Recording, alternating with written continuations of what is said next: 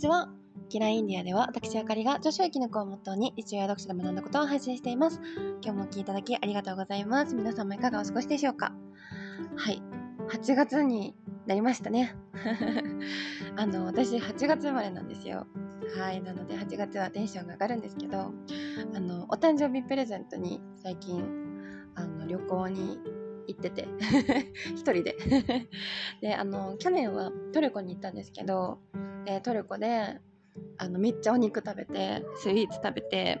でっかいニキビをね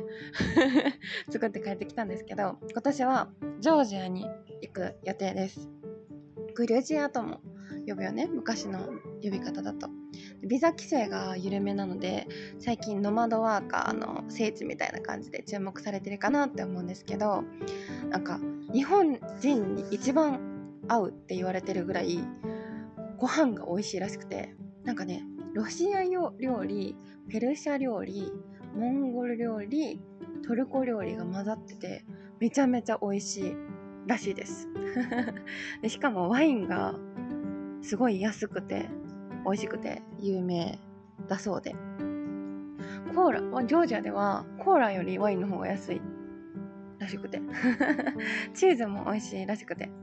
うん、最高だなと思って飲んだくれて太って帰ってこようと思っております。はい。でね 今日はですねやりたいことがわからない人は大体疲れているって話をしたいんですけどあのー、自分らしくとか自分がやりたいことをしてとか自分に正直に生きてとか、まあ、よく私ポッドキャスト言ってると思うんですけどそもそもねやりたいことなんかわかんないよって人多いと思うんですよ。そんなの人生で見つかった人の方が幸せだよね。って思う人多いんじゃないかな。なんかこうすごく情熱を捧げるもの。スポーツとか芸術とか、うん、なんかそういうものを職業にできてる人とかもう趣味に熱中できてる人とかは幸せだよね。って思うけど私そんなのないしって思う人もいると思うんですよ。そういう人に参考になればなと思ってこの話を取りたいと思います。でねすごくねわかるんですよ。わかる。私もそうだったんですけどあのやりたいことがわかんない人ってとりあえず南の国でゆっくりしたいって思ってないかな。って思って。あの、まあ、何が言いたいかっていうとやりたいことがわかんない自分の気持ちがわかんないっていう人って大体めちゃくちゃ疲れてるんですよ。疲れてるの。だからねやりたいこととりあえず寝たいみたいな。とりあえず温泉行ってゆっくりしたいみたいな人はもう社会に消耗されて疲れていて自分の心の欲望とかがもう殺されてしまってる状態かなって私は思っています。睡眠と心の余裕がね足りてなくってプラス社会にいろんな意欲をそがれまくった結果自分がやりたいことってなんだっけ？あ今日も朝早く起きて会社行かなきゃってなっちゃってるんじゃないかなって思ってて。あの言い方があれですけど社会に骨抜きにされちゃってる状態かなって思ってます。心が消耗してる。うん。なんかとりあえず1ヶ月ぐらい休みをくれって思うと思うんですよ。うん。であの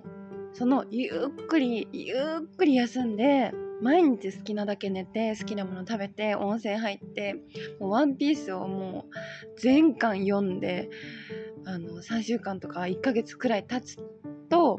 やることがなくなって疲れも癒されてエネルギー満タンな状態になってあれ？私何したいかなって思った時にやりたいことって見つかると思うんですよ。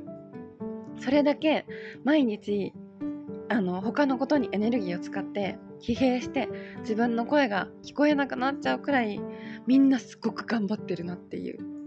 頑張りすぎていて自分の心の声を聞かないで毎日日々を過ごしてしまってるんじゃないかなって思います。本当にすごいことなんだけど本当に偉いことなんだけど心と体は大丈夫だろうかとか自分の人生をちゃんと生きているだろうかっていうのを、うん、あの考えてみてほしいなって思っていて忙しい時にね出てくる欲望ってまやかしなんだそうです。疲れてるだけなんだよね。から私あのコンサルでコースが始まりますとか個人コンサルしますっていう時にできるだけ最初にあの寝てくださいっていう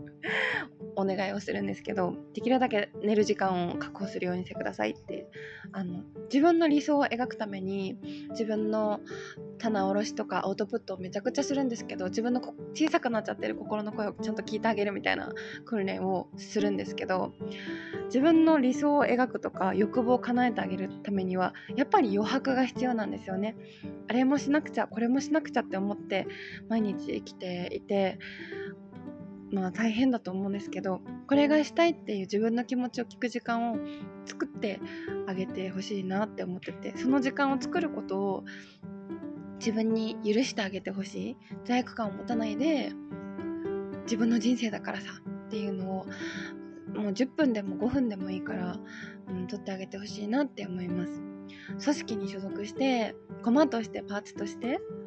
消耗させられて使い捨てられるなんて、まあ、1回しかない人生で納得いかないじゃないって思うんですよね。そんなのもったいないからあの心と体を壊すくらいならそんなポストはそんな椅子は誰かにくれてあげていいと私は思っていてあなたの人生にあなた以上に大切なものなんてないですからね。あの両親親もパートナーも自分の子供でさえも自分よりも優先順位1位にしちゃダメなんですよ。うん、自分の声をちゃんと聞いてあげてほしいなって思います。自分ちゃんと自分を守ってあげてください。はい、あのやりたいことがわからない人は大体疲れてるっていう話をさせていただきました。では今日はこの辺で失礼したいと思います。最後までお聴きいただきありがとうございました。また次回のポッドキャストでお会いしましょう。